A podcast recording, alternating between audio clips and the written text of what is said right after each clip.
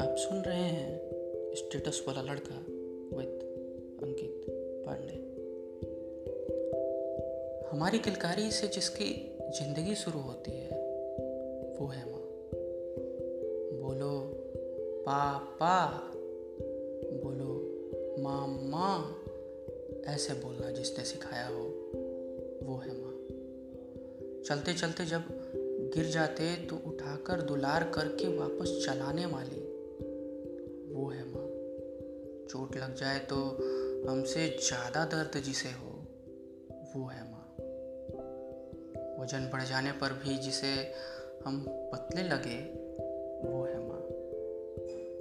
Stylish hair cut के बजाय जिसे नॉर्मल सीधा साधा हेयर कट पसंद आए वो है माँ।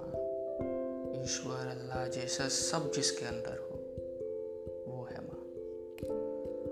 आज आईने के सामने खुद को देखा तो लगा बड़ा हो गया हूँ। एम बी बी एस में पढ़ने लगा और मुझे भी आ गई है। जिम्मेदारी के पर्दों पर चढ़ ही रहा था कि किचन से आवाज़ आई, आजा खाना खा ले, चेहरा बाद में निहार लेना।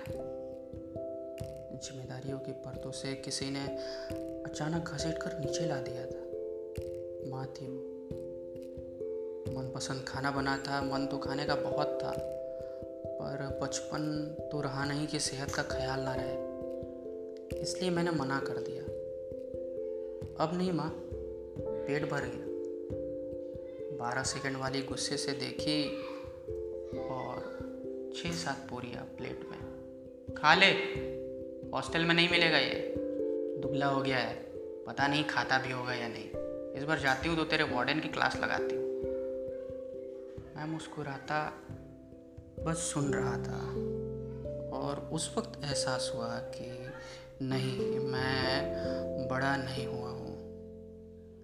और सच कह रही थी, हॉस्टल में वो खाना पड़ता है जो बना होता है। जो मुझे खाना होता है वो तो सिर्फ माँ बनाती है। याद है जब पहले दिन हॉस्टल से बात करी थी मैंने उनसे, नम आँखों में दबदबी आवाज़ में कह रही थी कि कोई दिक्कत हो तो पापा को बोलना उस टाइम, और हम लोग आते रहेंगे। माँ की इतनी सी बातों ने हमेशा मजबूत किया है। घर में रहकर सबकी परेशानी, सबका किचकिच, सब कुछ संभाल लेती है माँ। इतनी पढ़ती तो नहीं, पर हमारे चेहरे की उदासी, परेशानी, सब कुछ बहुत तरीके से पढ़ लेती है। जब मैं कहीं फेल हो जाता हूँ तो माँ से बात करता हूँ। एम बी बी एस की anatomy, biochem, physio, pharma, patho नहीं जानती, पर किसी प्रोफेसर की तरह समझाकर इतना मोटिवेट कर देती है कि लगता है कि क्या हुआ, एक बार ही तो आ रहा हूँ, जीत जाऊँगा।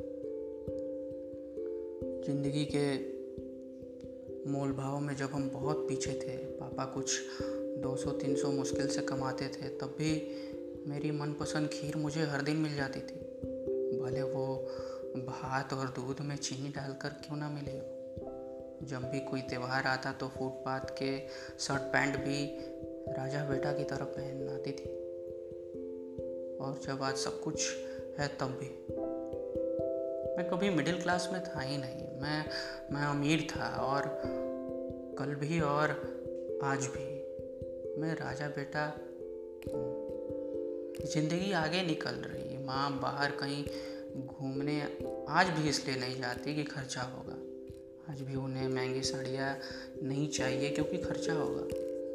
जब हमारी ख्वाहिशों की छोटी बड़ी कोई बात हो तो कहती है क्या हुआ, कर ले, इतने हैं मेरे पास। साल दर साल सब कुछ निकल रहा है। माँ की उम्र हो रही है और छुरियों ने साथ देना शुरू कर दिया। बाल सफ़ेद होने लगे हैं। अकस्मात चेहरा देखता हूँ तो लगता है बस यहीं रोक दो। उनके बढ़ते उम्र से डर लगता है, इसलिए मैं बड़ा होना नहीं चाहता हूँ।